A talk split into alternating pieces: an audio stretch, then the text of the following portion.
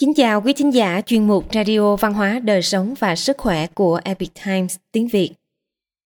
Hôm nay chúng tôi hân hạnh gửi đến quý vị bài viết của tác giả David W. Swarford có nhan đề Lướt gió tung mây trên lưng ngựa, hai cha con đóng góp lớn cho chiến thắng của chiến tranh cách mạng Hoa Kỳ. Bài do dịch giả hữu minh chuyển ngữ từ bản gốc của The Epic Times. Mời quý vị cùng lắng nghe. Trong những năm đầu của cuộc cách mạng Mỹ, sau khi người Anh rút khỏi Boston và giành quyền kiểm soát ở New York, khu vực bao gồm các quận Westchester và Dutchess ngày xưa ở vùng hạ thuộc địa New York đã trở thành một khu vực vô cùng nguy hiểm.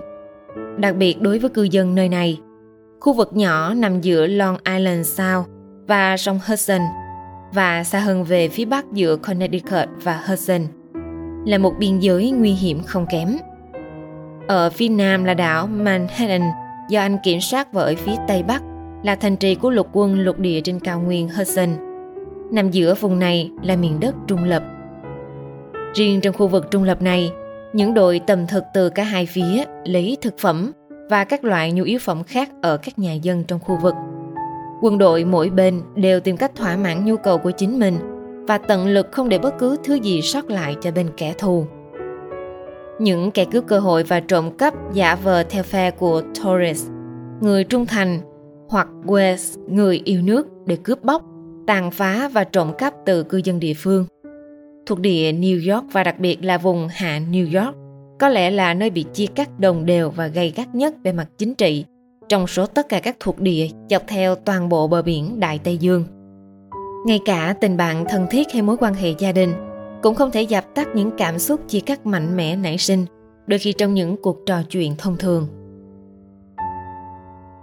Người cha Henry Ludeden Ông Henry Ludeden và gia đình nhỏ của mình cứ ngủ ở vùng Philip Haddon của vùng hạ thuộc địa New York, nơi trở thành phía nam quận Dutchess trước khi trở thành quận Putnam. Ludeden là một cựu chiến binh trẻ tuổi trong chiến tranh Pháp với Ấn Độ người chuyển đến Philip Hayden từ New Haven năm 1760. Ông nghỉ học năm 17 tuổi để gia nhập quân đội Anh và chiến đấu trong cuộc chiến. Sau khi chịu đựng những thử thách khắc nghiệt và tự nguyện tái nhập ngũ nhiều lần, Ludeden được phong quân hàm trung úy. Tuy nhiên, trước khi được trao quân hàm, ông phải thực hiện lời thề trung thành và bội đạo. Cam kết với tận trung với vua George Đệ Tam và chối bỏ bất kỳ sự trung thành hoặc mối liên hệ nào với giáo hoàng. Các thành viên trong gia đình viết hồi ký về ông đã kể lại rằng từ khi còn là một cậu bé, Henry không thích hợp với việc học. Cậu học trò đã trở thành một con người của hành động ở lưng chừng tuổi thiếu niên. Anh ấy có một tính cách táo bạo và luôn bị hấp dẫn mạnh mẽ bởi những cuộc phiêu lưu. Cuốn hồi ký viết Ông còn được miêu tả rằng có một tính cách bất phàm. Từ đó có thể suy luận rằng Henry Ludeden rất phù hợp với vai trò làm lãnh đạo và nắm quyền lực. Khi đến New York, Trung úy Ludeden định cư gần Fredericktown trên một khu đất cho thuê rộng hơn 200 mẫu Anh. Khu đất này nằm trên một con đường đông đúc, núi Hartford và New Milford ở vùng thượng tiểu bang Connecticut, với Fitskill và West Point ở vùng hạ thung lũng Hudson. Sau khi đến đó, một trong thời gian ngắn, ông đã kết hôn với người em họ, chưa đủ 15 tuổi của mình, là nàng Abigail Ludeden. Nàng là con gái của chú ông, là con lớn nhất của vợ chồng ông. Serbo được sinh ra vào năm kế tiếp. 16 năm sau ngày sinh của Serbo, vào tháng 4 năm 1777. Nàng thiếu nữ của người cha đã thành đạt khi ấy của cô sẽ tạo nên những cống hiến quý giá cho cuộc đấu tranh giành độc lập của quốc gia này – Tác giả Paula D. Hunt viết trên tờ The New England Quarterly tháng 6 năm 2015. Mô tả bộ đôi là hai vị anh hùng thầm lặng của người Mỹ theo cách rất riêng của họ, đã có những đóng góp quan trọng đối với việc hoàn thành lời hứa của đất nước. Cô bổ sung thêm, gia đình Ludeden đại diện cho những con người bình thường đã làm nên những chiến tích phi thường trong thời loạn lạc thay đổi lòng trung. Năm 1763, khi Serbo lên hai, Henry được bổ nhiệm làm thẩm phán tòa hòa giải và phó cảnh sát trưởng. Ông cũng đã xây dựng một xưởng máy xay và xưởng cưa trên khu đất thuê này và việc làm ăn phát đạt đến mức nhiều năm sau đó. Ông đã mua lại mảnh đất từ chủ sở hữu lúc bấy giờ là vợ chồng Seymour Governor cho đến năm 1765. Lòng trung thành của ông đối với nhà vua không có bất kỳ dấu hiệu lung lay nào. Những rạn nứt ban đầu ở sự trung thành của ông xuất hiện khi quốc hội áp đặt đạo luật thêm vốn bị nhiều người căm ghét lên 13 thuộc địa. Lưu Đình đã rời bỏ nhiệm vụ sĩ quan của mình để phản đối. Sau đó vào năm 1773, ông nhận nhiệm vụ đội trưởng trong lực lượng dân quân trung thành từ thống đốc hoàng gia William Tryon của New York. Nhưng khi quan hệ giữa Anh và Mỹ trở nên tệ đi, ông cũng đã không giữ được cấp bậc đó lâu dài. Đến cuối năm 1775 hoặc đầu năm 1776, ông dứt khoát đặt lòng trung thành của mình ở phe chính nghĩa yêu nước, Patriot. Vào thời điểm diễn ra trận chiến White Plains tháng 10 năm 1776, ông là đại tá của dân quân quận Dutchess trong quân đội Patriot đồng thời là phụ tá cho tướng George Washington trong trận chiến này. Sau trận chiến White Plains, tư lệnh Anh William Howe đã công bố một khoản tiền thưởng trị giá 300 guinea chai bắt được đại tá Ludeden, dù sống hay chết.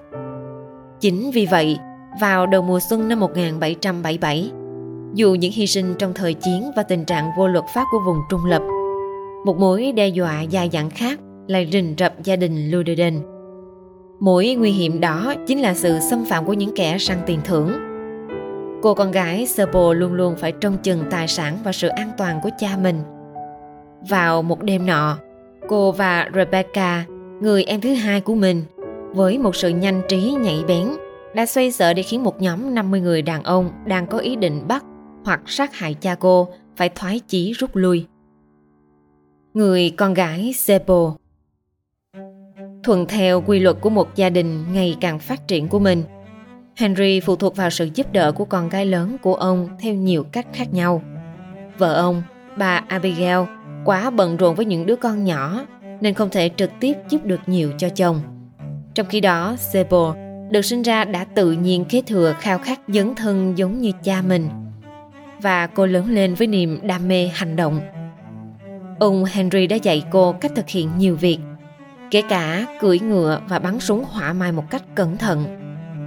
Ông đã dạy cô về vùng nông thôn địa phương, đặc điểm địa hình của vùng đất và chỉ ra nơi dân quân của ông ấy đang đồn trú. Đêm trước ngày 26 tháng 4 năm 1777, một người đưa tin đã kiệt sức đến trước nhà Ludden từ vùng Danbury, tiểu bang Connecticut.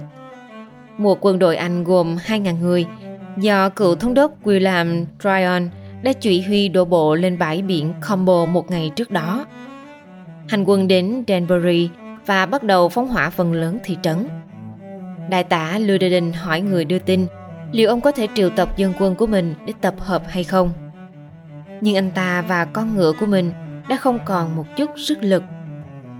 Hồi ký của Ludden kể lại Trong tình huống khẩn cấp đó, Ông đã yêu cầu Sebo dắt ngựa của cô và thực hiện một chuyến hành trình cấp thiết để triệu tập tất cả dân quân của ông đến tập hợp vào rạng sáng tại nhà của đại tá. Cô phi ngựa lao vào bóng tối trong cơn mưa lạnh lẽo và phải di chuyển hơn 40 dặm đường vòng trước khi trở về nhà. Sẽ không phóng đại khi so sánh chuyến đi của cô với hành trình của Paul Revere, cũng như thông điệp lúc nửa đêm của chuyến đi này cuốn hồi ký viết.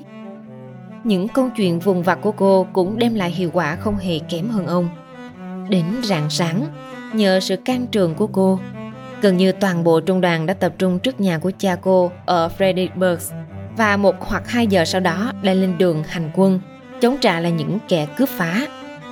Mặc dù những quân dân không thể bảo vệ thành phố Danbury, họ đã đi ngang quân đội Red Cross tại thành phố Richfield, tiểu bang Connecticut đội quân đã hiệp lực với lực lượng Patriot, ngăn không cho người Anh tiến xa hơn vào đất liền. Đồng thời, lực lượng dân quân, dưới sự chỉ huy của Henry Ludden đã quấy rối hàng ngũ của quân địch khi chúng bắt đầu lui binh về phía biển. Đây là lần đầu tiên và duy nhất trong toàn bộ cuộc chiến mà quân đội Anh đã cố gắng thực hiện một cuộc đổ bộ và tấn công ở Connecticut. Cao nguyên Hudson từ đó đã được bảo vệ chắc chắn. Và cô gái Zebo Ludeden đã đóng vai trò lớn trong tuyến phòng thủ của họ. Người ta nói rằng sau đó chính ngài George Washington đã đến thăm Zebo tại nhà để cảm ơn sự cống hiến của cô. Bài báo này được đăng đầu tiên trên tạp chí American Essence. Quý thính giả thân mến, chuyên mục Radio Văn hóa, Đời sống và Sức khỏe của Epic Times tiếng Việt đến đây là hết. Để đọc các bài viết khác của chúng tôi, quý vị có thể truy cập vào trang web epictimesviet.com. Cảm ơn quý vị đã lắng nghe, quan tâm và ghi danh theo dõi kênh. Mến chào tạm biệt và hẹn gặp lại quý vị trong chương trình lần sau. Kính chúc mọi điều bình an và tốt lành tới quý vị cùng người thân.